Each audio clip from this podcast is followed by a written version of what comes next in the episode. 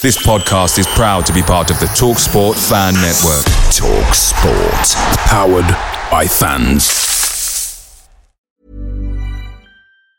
And there it is. That's as good as it gets on this stage. Nissan Townstar EV strikes again. It's an unstoppable van. Unstoppable. Look, Just fantastic. You can actually see the Pro Pilot technology in action. Effortless parallel parking. It moves with all the confidence that comes with a five year warranty. And with a bench full of all star van experts, there's real strength in depth here. That's all star quality. Search Nissan Townstar EV and visit your local All Star Van Centre to see for yourself. Terms and conditions apply. Five years or 100,000 miles, whichever comes first. ProPilot is an advanced driver assist technology. Driver's responsibility to stay alert, drive safely, and control vehicle at all times. Hi, Ellis Pod fans, it's JR here. Bert's Babes, Hoddle's Heroes, even Di Canio's Dozens. We've had some iconic lineups in our history at Swindon, just like the legendary menu at McDonald's. Parkin or Austin, sweet curry or barbecue? Why not get a McNugget share box to enjoy the debates with your mates? And thanks to McDelivery, every drop off can be a home win. Order now on the McDonald's app and you can also get rewards points too. No one wants to drop points at home, and with tasty rewards to earn, you won't be missing out. Only via app at participating restaurants. 18 plus. Rewards registration required. Points only on menu items. Delivery fee and terms apply. See McDonald's.com. Rogers is streaking ahead and he's onside. Beautiful play! That is that! What a good shot! Goal! By Dennis Brown! Far post for Shearer, goal! McLaughlin has it. Oh, deflection, and it's a goal! Comes to Mitchell! It's another goal! Incredible! Hubble!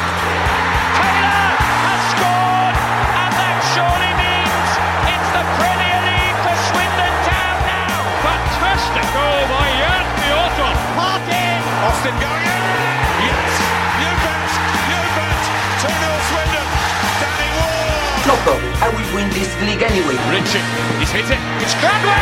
Colin Doyle strikes again. And a brilliant goal from Harry McKirdy.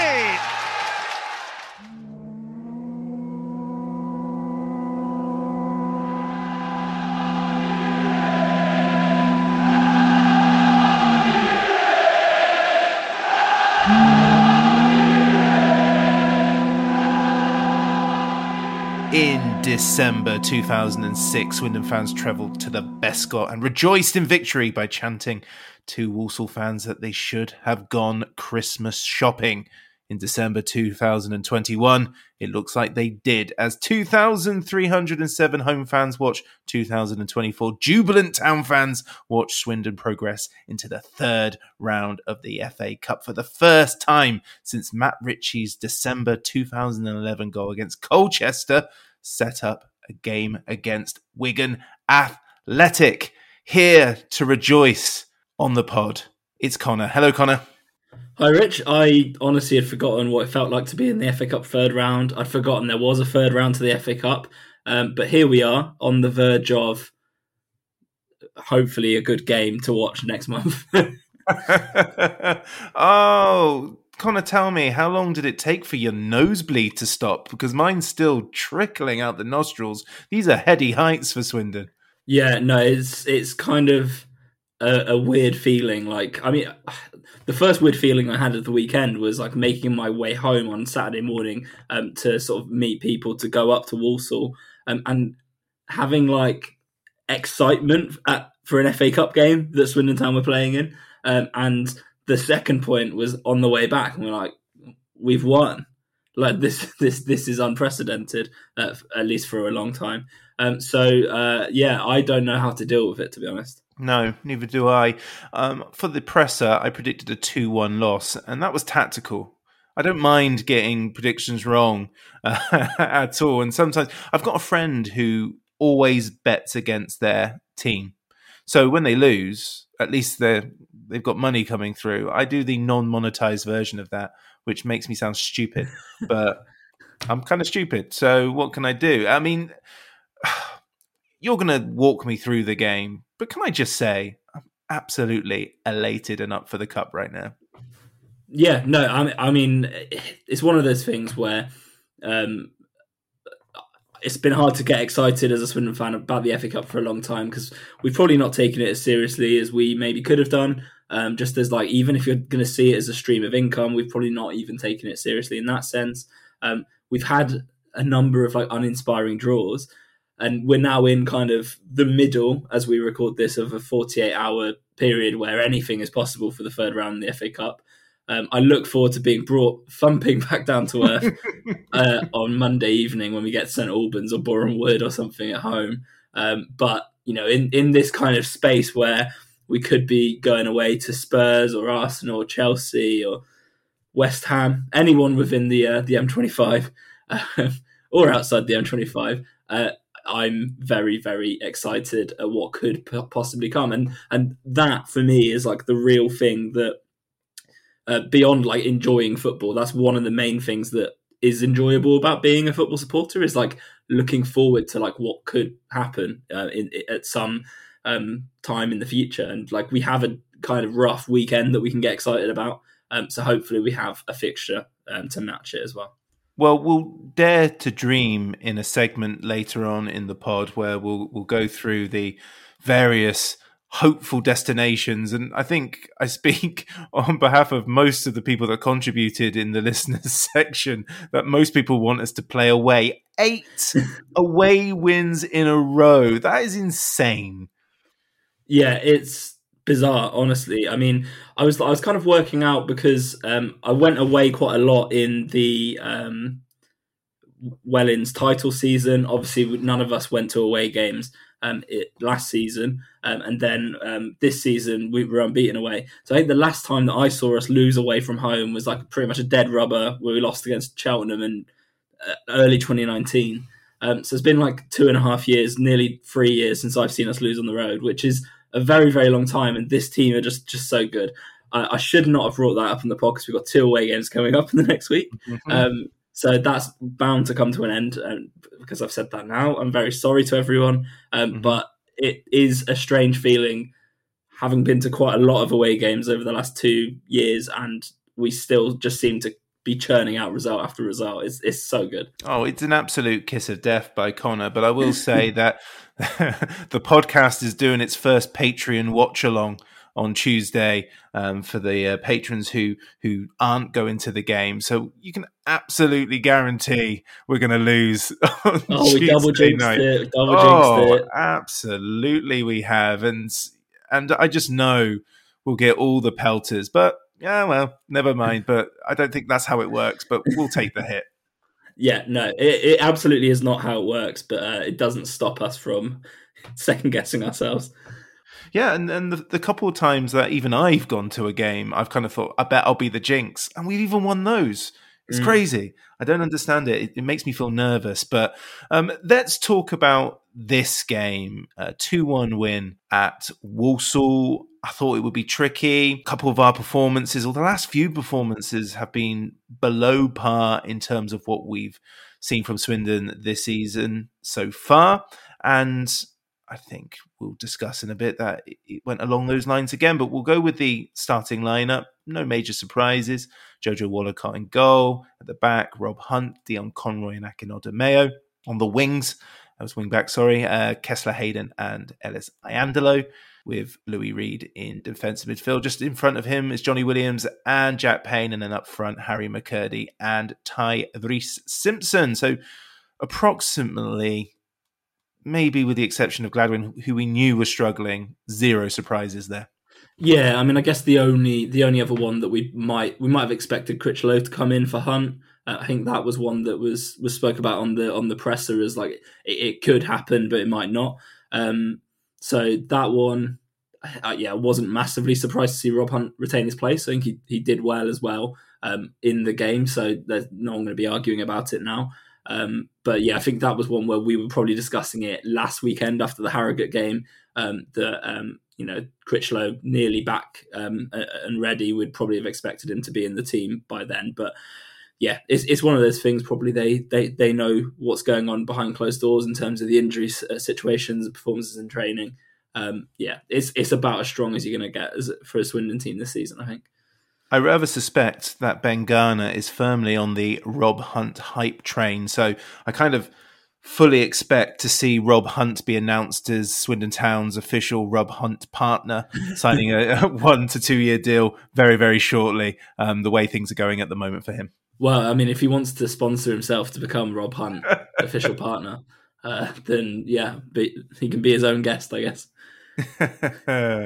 okay, so I mean, the first thing I really want to just mention and get out of the way is the absolutely dreadful turnout by Walsall fans. Magic of the FA Cup is certainly not in the Black Country. Really quite disappointing, really, because Swindon took 2024 and it wasn't because of Walsall and it wasn't necessarily because it was the FA Cup. Walsall is an easy journey for fans. We've always taken a fair few there, or in my mind, we've always taken a fair few to uh, the Bescot but a woeful showing from the home side. And they're not even doing that badly. I mean, it's all subjective, isn't it? Because they watch them week in, week out.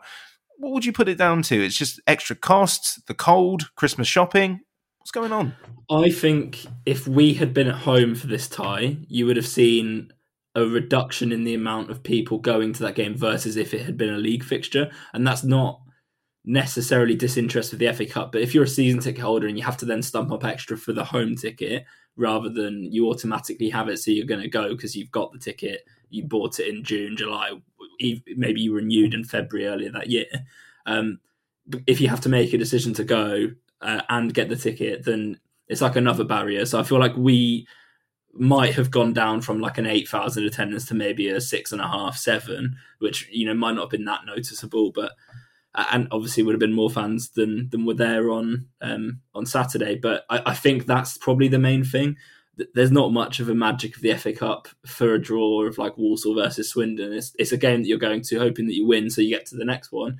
Um, and yeah, like you say, we were going probably. It's it's a decent away day to do from Swindon if you're in in that area. It's a good away end.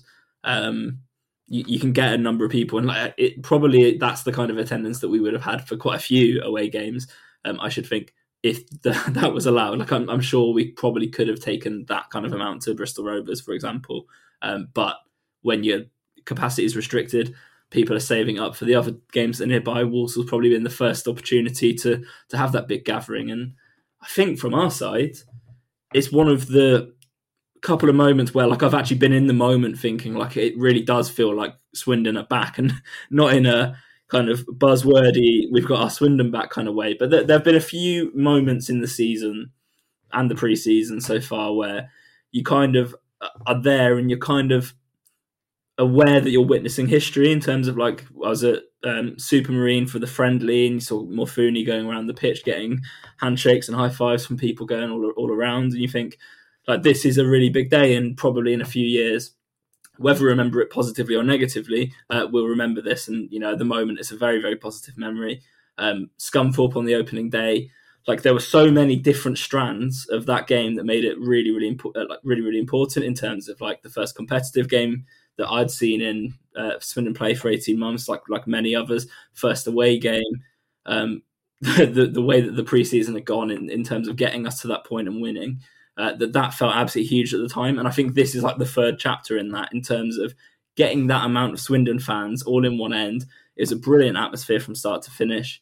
Um, like really, really exciting. And then at the end of it, you get the the progression to the third round.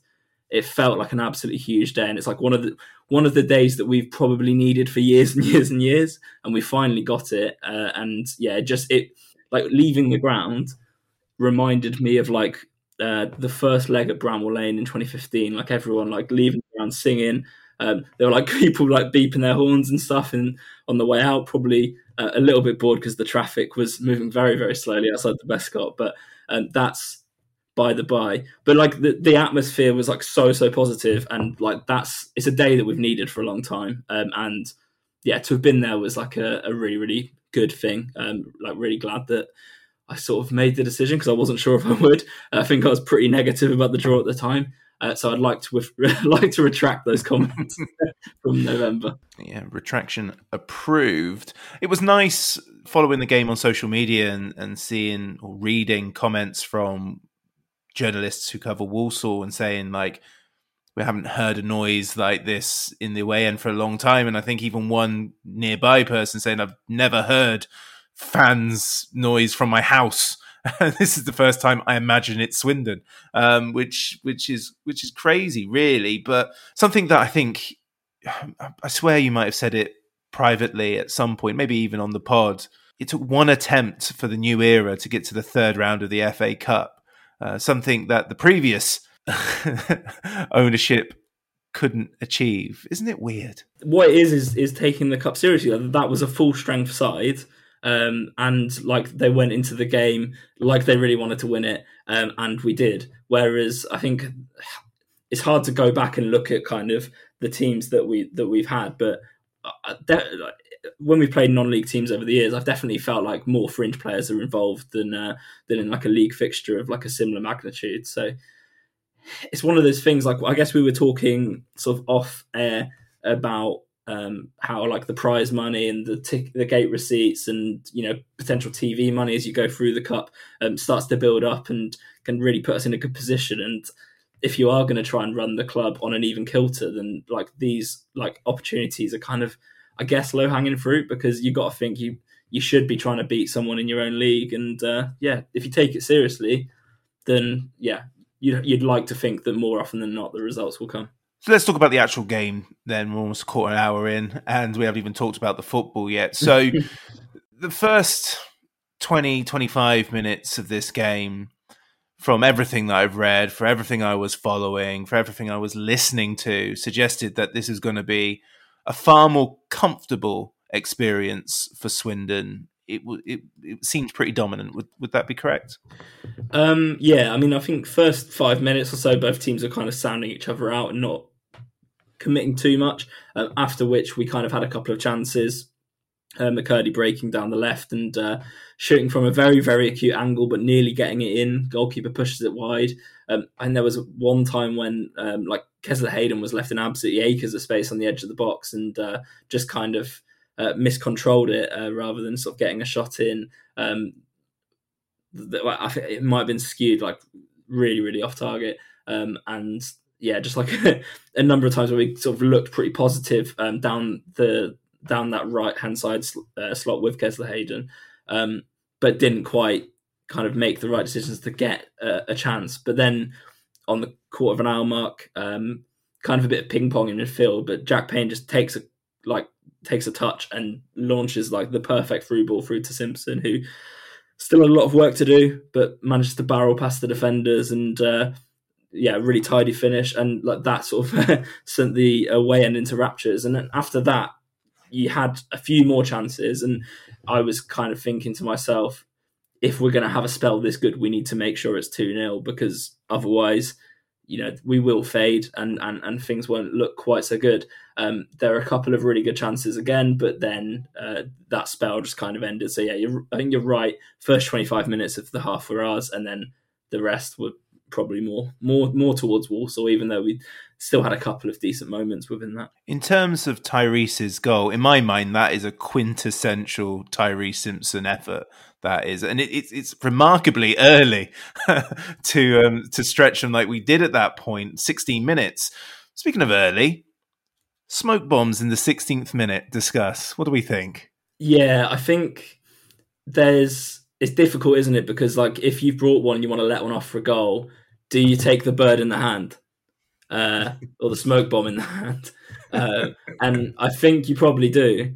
Um, but it, it did feel very very early for that kind of thing. But but it, it was kind of in fitting with, with the atmosphere. Obviously like most people actually turned up to the game really really early. Like i was there i'm rarely in the ground more than like a few minutes before kickoff but i was there at two.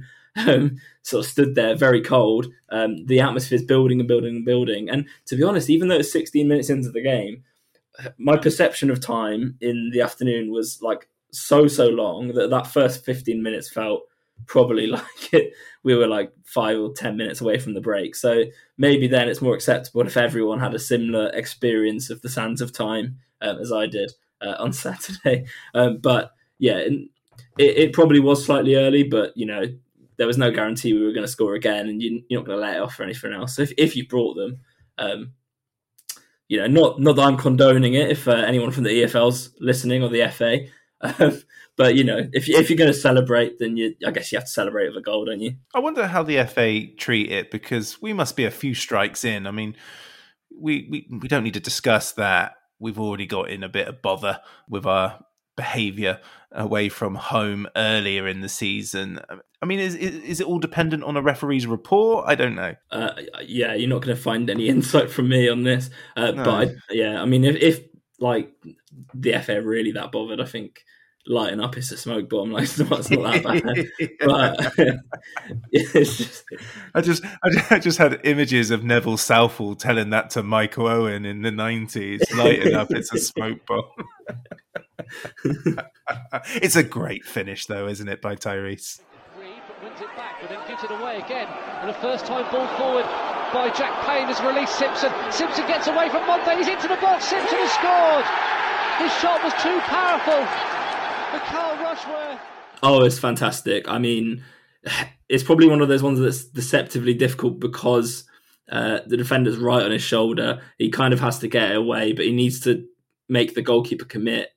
And, you know, just does it all in one motion. It's it's, it's a really really good goal, and I, I, think to be to be fair, although it's a perfect pass from Jack Payne, he could not have weighted that any better or aimed it any better. Like Tyreece still has a lot to do in that second touch.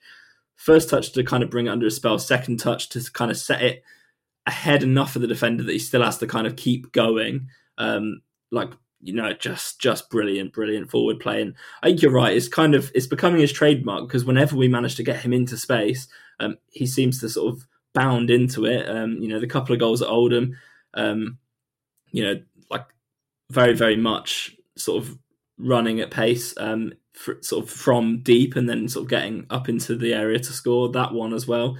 Um, even the Hartlepool one, he's sort of running into an area, even if the the space that he found was right in between two players. Um, so yeah, we, we I guess we need to find a way of getting teams to play higher up against us if we're going to try and uh, uh, and do that at home because it'd be good to see a few of those in home games to win us a few of those. Um, but yeah, a, a, brilliant goal. I'd highlighted that Swindon had been a, a little bit disjointed, a little scruffier in their performances recently. We were the three five two this weekend in the first half, were we looking good? Was there any of those sort of warning signs that, that tend to happen before before Walsall equalised? Um, I think Walsall had had a couple of chances. So, like, not too long after the goal, um, there was a penalty shout. I think it was a really, really good to- tackle. Uh, I've not actually seen the clip back, uh, so I can't tell you 100% who it was. But in in real time, I thought it was Odimayo, so we'll, we'll, go with that. And there are a couple of times where um, they were kind of sort of battling against our defence, and Conroy had quite a lot to do in that first half. Um, but there wasn't really anything that kind of had me like, oh, a goal is coming.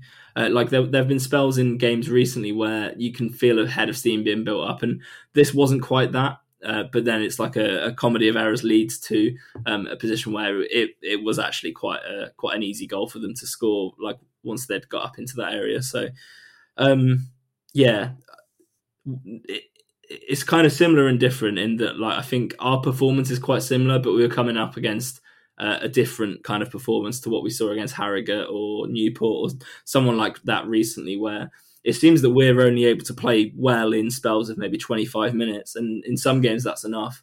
Um, and some games, that's not. Um, but yeah, different teams are punishing us differently. Um, Walsall in the first half, I think they used their little spell um, without creating too much clear cut. Obviously, they scored the goal, um, but yeah, second half. Then I think it's it's a, a relatively similar story, but we um, you know got away with it a little bit more in, in their second kind of spell um, of, of, looking dangerous, um, and in both of our spells managed to get a goal. So yeah. It's kind of it, it's kind of similar, but also different in, in terms of the way the opposition are playing. Well, in terms of Walsall's equaliser, I mean, I'm sure Walsall fans will look at it and go, "Lovely stuff," but utterly, utterly preventable from our side of things.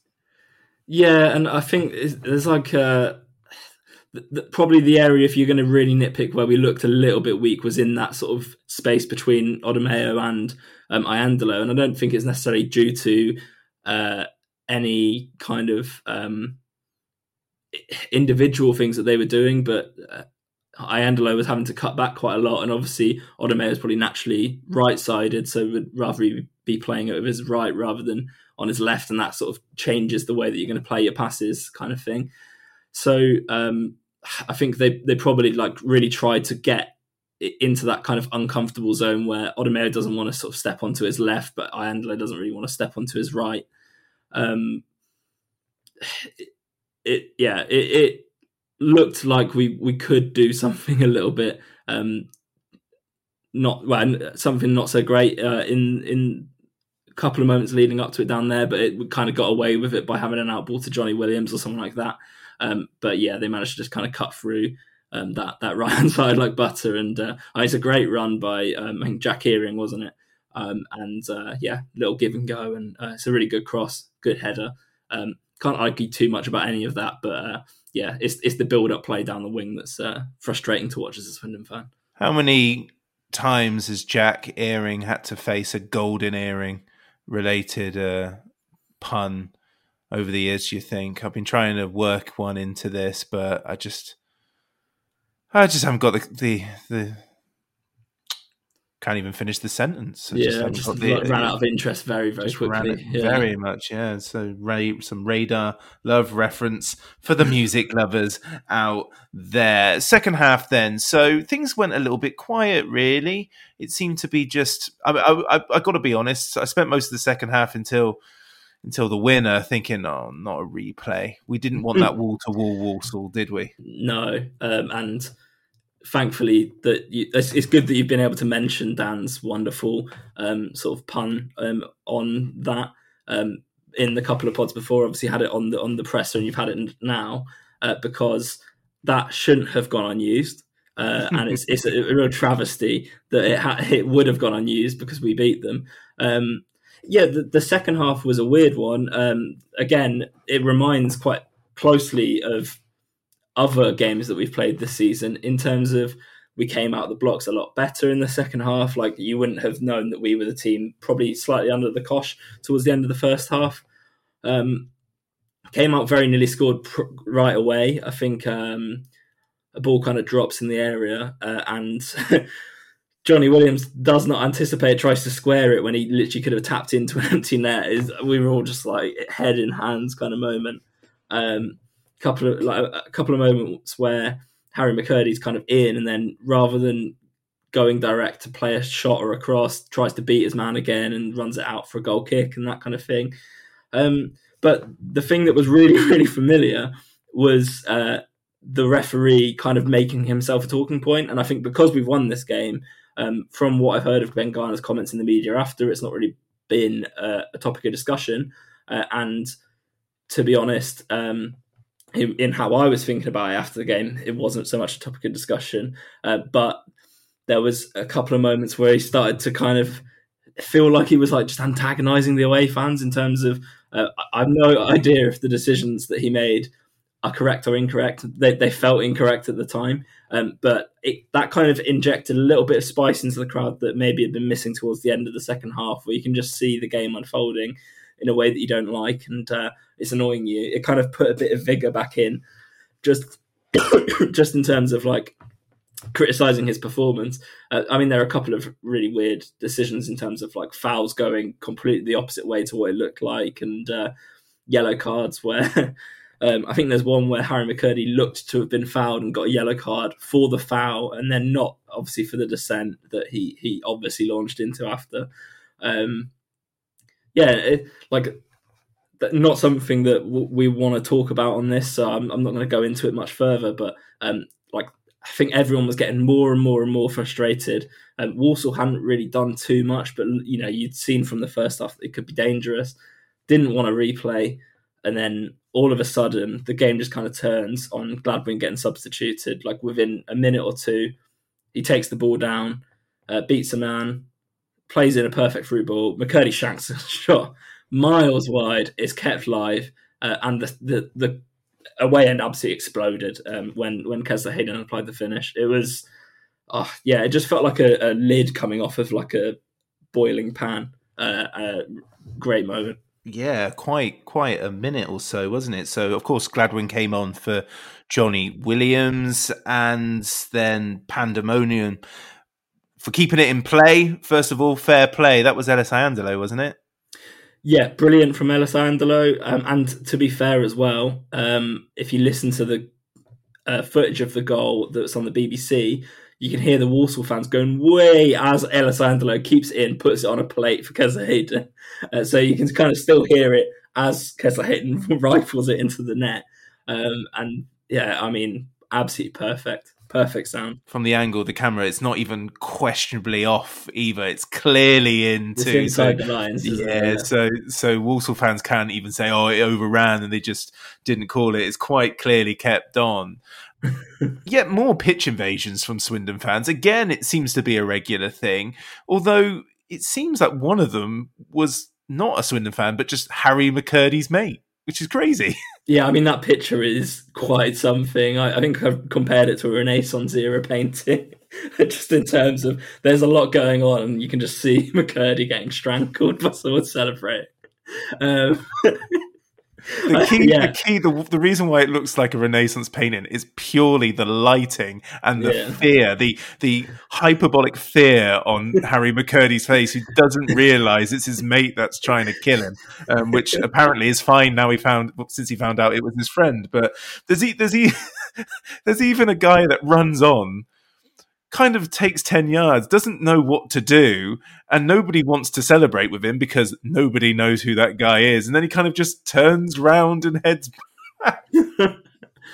I mean, the thing is, in, in comparison to our conversation earlier about is it too early for a smoke bomb? Um, you know, at least they're kind of doing it at the point of the game when that's kind of, you know, maybe a little bit more acceptable. Like a smoke bomb at that point probably would have gone down a treat.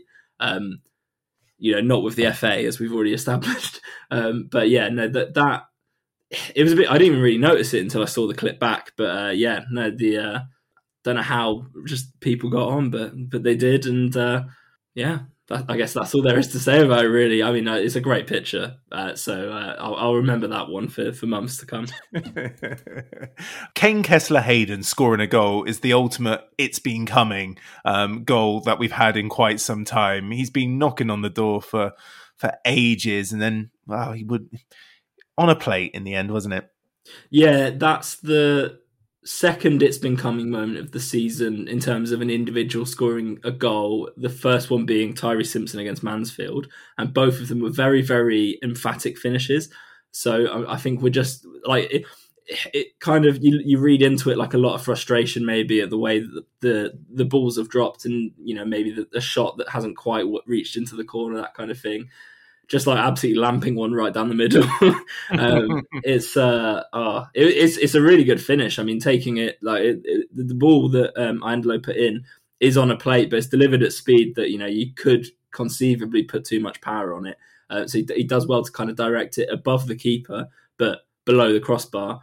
Uh, and uh, yeah, I mean, like we, we have kind of discussed him quite a lot recently on the podcast, I think. But his, his um, performances seem to be on an upward trajectory um, in general, um, and there, there's a lot to like about the way that he's going about um, his loan spell at the moment. So, uh, really well deserved from him. Yeah, and in terms of loanees, we were talking about like we kind of mentioned it in the presser who who we feared would may get a call may get called back in January, and now Paul Cook has left Ipswich Town, and I got to be honest, I, I was already highlighting Tyreece as the most likely to be called back in January, if anyone would be. And, you know, it's pretty pointless talking about it. But now that Cook's gone, it makes me feel a little bit more nervous. Yeah, I'm just going to try not to think about it because I guess, you know, worrying about it's not going to not going to help things. Um, if it happens, then I'll be very, very sad. Um, but you know, at least at least if it does happen, probably he's going to be able to have hit double figures for the season before that. So um, one of the one of the first uh, big predictions of the season will have come true. What's that nine now? So yeah, that definitely definitely before um, FA Cup third round week, he'll he should be on ten. But um, yeah, I, I, let's just hope they bring in some absolute dinosaur who doesn't want anything to, to know about a nineteen year old centre forward, or however old he is. Um, so that's that's my hope. Now Gladwin, the substitute, got away from Kinsella and Peace McKirdy now. Low ball into the penalty area. It's too far in front of Simpson. Iandolo will keep it in. And there's a shot home from Kesler Hayden. And Swindon go back ahead. It's time for listeners' contributions. Thank you to all of those who sent stuff in. Plenty to go through. I asked three questions this week. Of course, I asked for your hot takes from the Walsall game. I also asked for your man of the match. And I also went for your dream third round opponents. We shall start with Robert Hammond, who says, Messy game, lots of missed passes, but we just shaved it. Who cares? We're in the third round. No one stood out, but Kaine just gets man of the match. For the third round, Spurs away. We could beat them.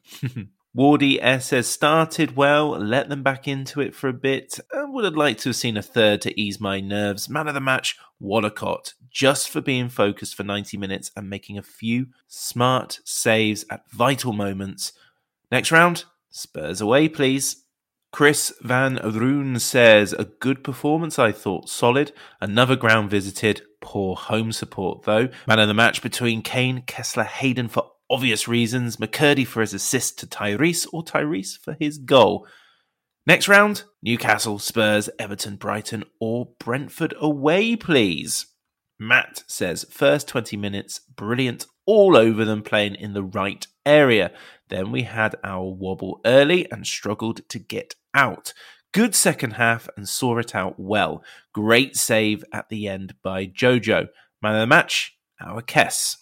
Bernie Man says, sounded a decent display. Eight away wins on the trot is an amazing record, and long may it continue. Imagine if we were as strong at home. Kaine Kesler Hayden, man of the match, based on the radio, sounded like he had a field day. Spurs away would be great in the next round to go and visit their new stadium, but any London Premier League club. S. Parker says, First 30 were excellent. Thought we were going to score loads. Rest of it, less so. Last 15 gave me palpitations. Garner said we were in control, not from where I was standing. Man of the match, Conroy. Man's a rock. Shame about the idiots with the smoke bombs. Like we can afford another fine. Hmm. H the Duck says, Man of the match, Kaine, Kesler Hayden. Easily. Just brilliant all day long and a thumping goal to cap it all. Dream draw equals any Prem or Championship London club away day by train. Come on, you Reds. Rich Parker says, not our best game, but grinding out results. Conroy, man of the match for me, made several vital last ditch tackles. Dream draw would be Manchester United away, but to be fair, any Premier League team, home or away, but we will end up with Morecambe away. That's the spirit. Ben Sharp says Kaine Kesler Hayden or Jojo Wollacott for man of the match. Would love Liverpool away. Paul Merriman says, We're in the draw. That's what counts. Could only listen on the radio, but sounded like we were worthy for the win. Held on with a cracking save in the dying minutes by Jojo. Have to give man of the match to our Kess. First goal for Town. A big Prem club away, please. Spurs or Villa would be cracking. He also goes on to say, after viewing the highlights, it looks like our own mistakes caused their goal and some of Walsall's chances. If we could cut the silly errors, that would help. Our very own JR says Borehamwood or St Albans save the big boys for round four. Hanra Hanra Anthony Grant 42 says yet another away win. Sublime. Man of the match, our Kess. The dream tie, bring on United at Old Trafford. But I want Millwall away. Silence a few of my noisy neighbours. It's a South London ting. In the ends, fam, in it. Didn't feel comfortable saying that last bit, Hannah's, but there we go. Ben Nichols says majority of the first half was poor. Again, Town turn on the style second half. Jack Payne, man of the match for me. Best player on the park. Special mention to Wollacott. Great saves when needed. Ex publisher says determined performance, confidently polished at times, but gritty when necessary. Man of the match, our Kess, for the goal celebration alone. Amazing scenes. Would love a trip to the new Spurs stadium. Paul D says, Man of the match, not even a discussion. Our Kess all day. Noise in the way end was superb. Brilliant away following this season. Pete Marsh says it was torture listening to the commentary with no video. Man of the match sounded like Wollacott. Pete would like Manchester United away, but resigns himself to either Mansfield or Leyton Orient at home. Any away draw preferred. He did highlight Cheltenham should be avoided under any circumstances, but then Cheltenham got knocked out, and he describes that as life being good. Billy Neeshaw seems to live near Bramall Lane. He would like Sheffield United in the next round. Luke says, fantastic result. Mood feels similar to 2011, 2012 too. Credit to all the team for their effort throughout, as Walsall were no pushover. Game management great towards the end. Mitchell Singh says, can't get Macclesfield away, so he's going for Mansfield away. He's changed his mind. It's 100% going to be Yeovil at home. Paul Cottle simply says, Cristiano at the county ground. Luke Hodgson says, shame to have missed what sounded like a great away day performance and atmosphere. Wouldn't mind Reading or Bristol City away and think we'd give either a game away from home, that is. Alternatively, the stereotypical big Prem team at the county ground. Paul Temple says he's a star running down the right, gets the winner, but eclipsed by Louis Reed Master Show. Some nervy moments with missed tackles again, but thankfully Dion and Jojo cleared up. Louis Reed, the stats will say man of the match. Spurs away, but will probably get Wimbledon. And finally, Swindonian says, My man of the match was Jack Payne. Never stopped working all game. So there we go then. So in terms of man of the match, Kaine, Kesler, Hayden gets the listeners' vote. Conor, who do you go for? Oh, it's a really difficult one because there's a number of players that stand out in a positive sense. Um, even though over the game as a whole, it, it wasn't quite like a it like it's not like eights all around. I think there's a number of players who are probably like a seven out of ten um, on the day. Um, Kesler Hayden really good, especially second half. I think first half there were a couple of good things that he did, but wasteful going forward, and uh, again, um, maybe not the the most stable defensively when he was being run at um, constantly um, uh, down the wing. Um, but but I mean, he was absolutely everywhere. I think in the in the BBC commentary that I, I guess they've picked up from the the Walsall local radio, and uh, they were remarking that he was he was there everywhere, here, here there, and everywhere. So um, clearly made an impression um, on them. Um, so for me, it's probably between him and I think Jack Payne. Like for me, absolutely ran the show. Um, the the assist for Tyreece Simpson is like I could watch that pass just over and over again, and it's it's one of those ones that like I don't, I don't think many people would have even seen it in the stands, let alone in um, the midfield. Um, number of points in the first half, like pretty much everything good was going through him in the first half. Um, in the second half, um, you know, maybe a little bit quieter, but he helped to control it and kind of take the sting out of it when Walsall were um, looking pretty dangerous. Didn't really give the ball away too much, which a couple of other players in the midfield did.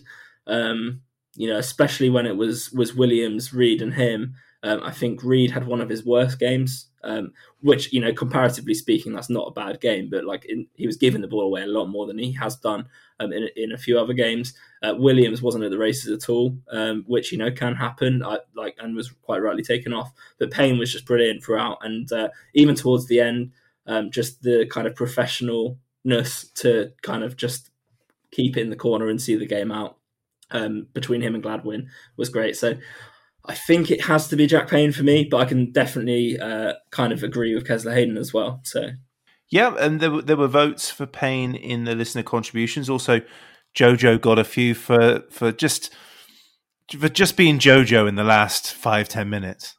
Yeah, I mean, a couple of really big saves. We didn't really talk about um, the final quarter of an hour, and I was talking about my perception of time going really slowly earlier in the game oh my god, like I, it was even worse towards the end of the game. Um, but you know, with someone that's just so like ice cool uh, in, in, dealing with things, he made a couple of really big saves. Really good under the high ball, uh, which you know when they're kind of floating in crosses from very very deep, um, you just kind of expect him to kind of come and pluck the ball out of the air.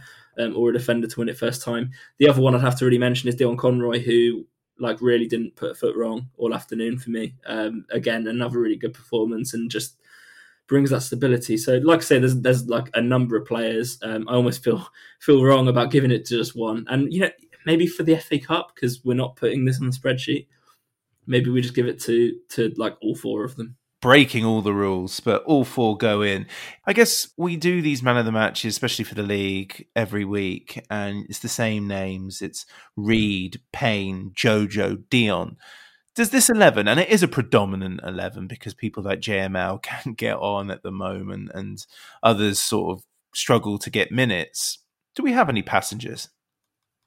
Uh, in the 11, I, I mean, I honestly don't think so. Um, I, am sure that there will be people that are harsher than me that might say that a couple of the players that you know maybe haven't turned up with like big goals and assists are this season, but like it, pretty much if you named like any player in the first probably 13 or 14 players in the squad, I can name you a couple of moments where they've been absolutely brilliant for us this season. So I wouldn't say it's uh, passengers as such, just that like you know there's going to be like it's if you're a defensive midfielder that's playing well, it's quite easy to stand out. I think if you're if you're a um, if you're in a different position that's maybe not quite so obvious um, to see, I think sometimes it's it's easy to um, kind of you know maybe not be raised as, as such, but like maybe towards the end of the season, those names will be the ones that that people kind of pick out because you know if Jojo Wollacott makes a save, everyone's seen it.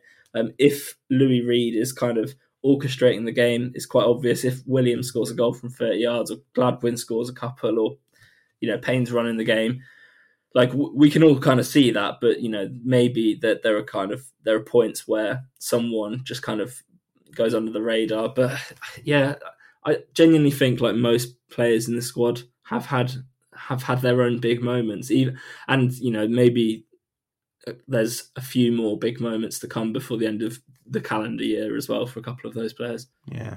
In terms of player of the year, I think because in the last two years, Anthony Grant and Akin Odimayo have got it. They've got the hard worker vote.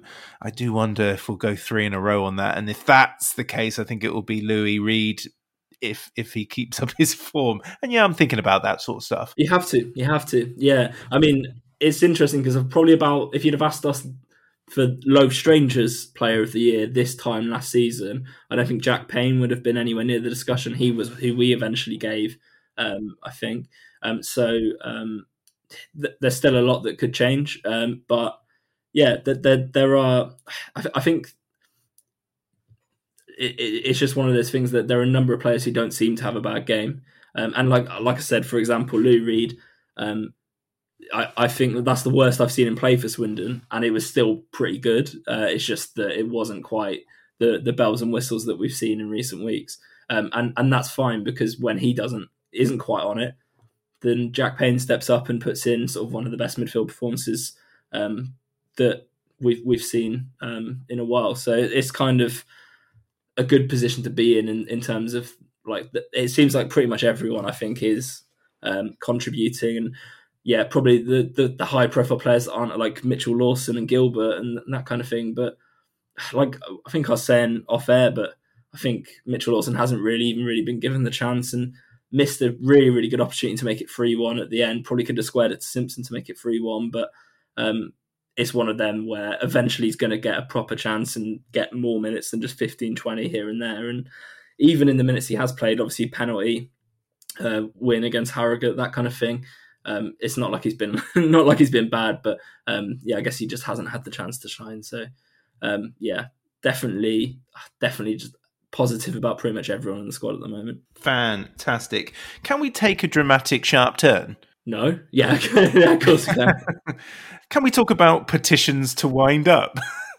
oh man, you've caught me so off guard here. Even though I know I knew this was coming because we we did discuss roughly what the running order was before the pod. But I I bring you I bring you up just to bring you back down with a sharp thud. Um, no major doom and gloom from the podcast side of things, but I think we're obliged to talk about it. That a petition to wind up the Swindon Town Football Company Limited uh, the company of the county ground, County Road, Swindon, was presented on the 9th of November by AC Sports Wiltshire LLC, formerly AC Sports LLC of some place in the United States of America. Look, this is something that I think was in the advisory panel notes, so it's not the big scary. What the hell is this that some might think it is? Um, it's just as I've been describing it. It's more debris washing to shore from the previous era, isn't it?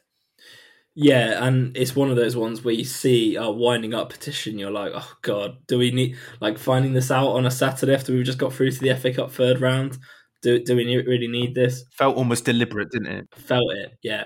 I mean, it's one of those things where I can't say that I know any of the details of it, so um, it, it's hard to really say anything. But um, I guess from what we've seen in the the advisory board minutes, and just like if if you kind of maybe think critically about the situation that we're in the summer in terms of there being an ownership struggle between um, three parties, I guess. Um, there was always going to be things like this that would pop up from time to time, and hopefully, it's just one of those things that can be dealt with, uh, whether it's in this court date that's been set um, or um, just like settling it. Because you know, at this point, it'd just be nice to kind of have a quiet situation around the club rather than uh, more talking about um, ownership and that kind of thing because I think we're all pretty happy with uh, the the current ownership situation that we've got. Um, so yeah, don't really want to consider uh, Abel or, or, anything like that. But at least it gives you a good title for this podcast. Cain and Abel. It's just it writes itself. it is very good. I've been, I've been trying this ever since Kesler Hayden joined. I've been waiting to find a way, and ah, uh, there it was. Um, to my absolute dismay, it came up. Cain and Abel, indeed. Um, very quickly, congratulations to Harry Parsons for scoring a hat trick for Chippenham Town, and Ricky Aguiar got the other one in a four-one win against Dorking Wanderers. I'm not fully convinced that's a real football team. Uh, yeah, that that sounds very much like a you know primary school like yeah. pupil making up a team um, that they're playing against on Pro Evolution Soccer or something um, or wh- whatever it's called now. E-football, I think it is, isn't it? But uh, yeah, I'm, I'm I'm glad to see. Wasn't it like an eight minute hat trick or something? it was an eight minute hat trick. Yeah, yeah. I, I came into this segment with every intention of just showering Harry Parsons with praise, but the more I look into this Dorking Wanderers malarkey, the more convinced it's a sham. Founded in 1999, their ground is called Meadowbank, and their chairman and manager is Mark White. This isn't real. This isn't real. they said they're like uh, Streatham Rovers, but of the National League South or something like that. Yeah, and and they have got a goalkeeper called Slavomir Huk. This is oh, make that's, that's that is pure Streatham Rovers. So yeah, no, that is yeah, they're a made up team. But well done, Harry, uh, for that trick. I mean that it, it's uh, we were kind of talking obviously in the midweek episode after the Papa John's Pizza Trophy um, about um, development and you know is it better for us to have Gilbert here not really playing many minutes, but filling the squad role that Parsons might have done if Parsons can then go out to non-league and get lots and lots of minutes. Uh, and you know maybe getting that hat trick is is kind of proof in the pudding that you know once he comes back that that probably is more useful to him than having played um, you know 60 70 minutes at wing back like he did um, in in the previous game in in the trophy so um, yeah, um, we can only wait and see and see how that affects his professional career once he's back. But um, you know, a- any time Maloney does something good um, at that kind of level, I guess we, we kind of sit up and take notice. Dorking also boasts a player called Callum Kennedy, so there's, there's, there's one, isn't it? Um, okay, okay, that's that's that's dare to dream then. So FA Cup, the listeners' feedback wants Spurs away to tick off that ground, I suppose. Loads of really exciting potential opponents for the third round, and yet, oh, you've got to love the the the sense of humour of football fans, don't you? Because everybody's bracing themselves for Morecambe, AFC Wimbledon, Mansfield, no doubt Harrogate, and but we're all wanting numbers 31 and above, probably, with the exception of Barnsley, I think. well, maybe no, because there's a few good ones under there. Top 40 is what we're looking for, isn't it? As as Mitchell said, it's going to be Yeovil. It's going to be Yeovil. You know it's going to be Yeovil, and I know it's going to be Yeovil, but let's put it all to the side.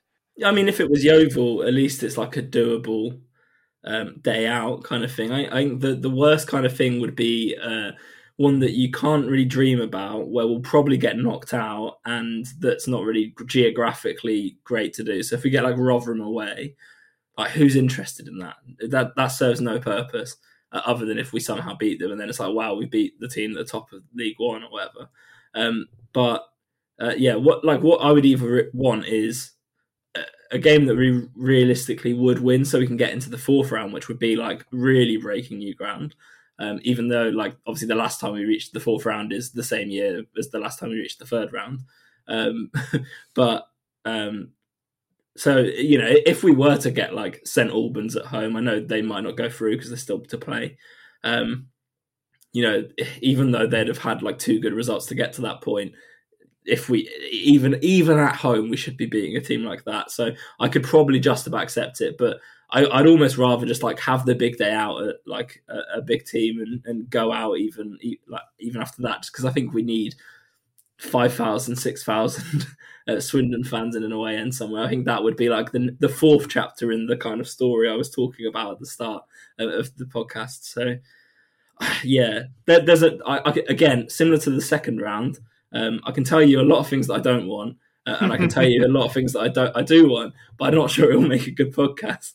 Um, so yeah, I, I I'm I'm just like every couple of minutes I keep thinking of oh we could get these and like oh that would be good or that would be not not so great. But yeah, just let, us make it another away day. Uh, let's make it one that's doable and let's make it like a ground we all want to go to. Um, you know, and and th- those three things will be fine. But then if we get a big big big club, I'm fine at home as well. Yeah, and I'm also okay with a couple of championship teams. Convenience, Bristol City away would be good. Reading would be good in a competitive fixture, first time in a long, long time. But let's just dare to dream. What we want is, you know, your Manchester Cities, your Liverpools, Chelsea, West Ham, Tottenham, Manchester United, Arsenal. That the, the top seven currently would be absolutely dreamy. I don't. I'm not regarding what's best for us as fans. I just want an away day at a place where we have got nothing to lose, and also vitally a big away allocation, so we don't have to spend weeks hmm. listening to how people are the biggest fans ever, but because they haven't got a season ticket, they they they they should absolutely go, and all the arguments of what is a football fan because oh, that's boring. Yeah, what we need is an away allocation that equals what we would usually get at home. Um, and and then like yeah, there, there can't really be too many arguments, can there? Maybe we should just you know, I, I, I yeah, maybe we, maybe what we need is an away allocation of about 200 at St Albans or Boreham Wood or something, just to keep us grounded before we beat them, and then we finally get Spurs away, beat them, you know, we need to get to the semi final. Then, then we can have a really big, big allocation at Wembley. Uh, well, I'm, I'm, I am getting far too ahead of myself, but yeah, I, I basically uh, what we should just do is talk about every club that's still left in the competition, and then just talk about the different factors about whether it'd be a good day or not. Um, yeah, I, I... it's just like I don't want like if we get a team in the Championship or Premier League, I don't want Bournemouth and I don't want Brentford. We've played them a million times and Brighton. I don't want them. I want I yeah. want absolute mainstay top two tier, not these sort of new money success stories, which I'm very envious of, and you know that's fair play yeah, to them. But I, I want Villa away would be would be huge for the fan base for the same reasons why we took 2002 to Walsall, it's it's not a difficult one. That would be cool. Yeah, I mean, for, for, on a personal note, for me, I think I would probably ruin Christmas if we got Bournemouth away. Um, so it's probably probably would be good if we we manage not to get that. Um, yeah, I, the more I think about it, the more I just want a really really easy one. Southampton away, everyone at St Mary's, um, every the, the Vape and Craft Beer Lounge in in Portswood uh, on the way down. Oh, what a day out it'll be! Uh, so yeah, that I, honestly, honestly, I, I, will take any good draw, uh, and I will not take any bad draw, uh, and that's all I say on the matter. And given the miles that you've put in this season, you deserve a nice, quick uh, journey to St Mary's for another win from Swindon at that ground because we had a good run there, didn't we? Yeah, that's that's nice. Well, here's hoping. We we all know how this draw is going to go but let's let's pray to be pleasantly surprised. Conor, until then, Thank you very much. Goodbye. Thanks. The box. Good run by him, and now Maskell.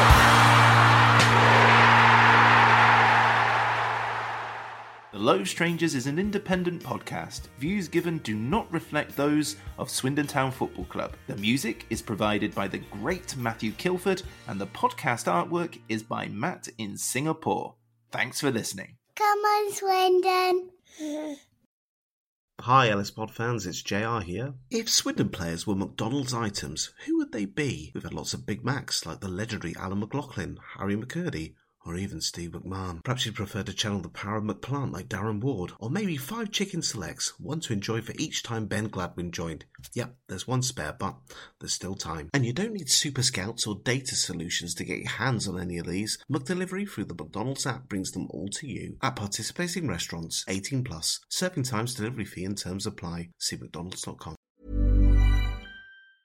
And there it is. That's as good as it gets on this stage. Nissan Townstar EV strikes again. It's an unstoppable van. Unstoppable. Look, just fantastic. You can actually see the Pro Pilot technology in action. Effortless parallel parking. It moves with all the confidence that comes with a five year warranty. And with a bench full of all star van experts, there's real strength in depth here. That's all star quality. Search Nissan Townstar EV and visit your local All Star Van Centre to see for yourself. Terms and conditions apply. Five years or 100,000 miles, whichever comes first. ProPilot is an advanced driver assist technology. Driver's responsibility to stay alert, drive safely, and control vehicle at all times.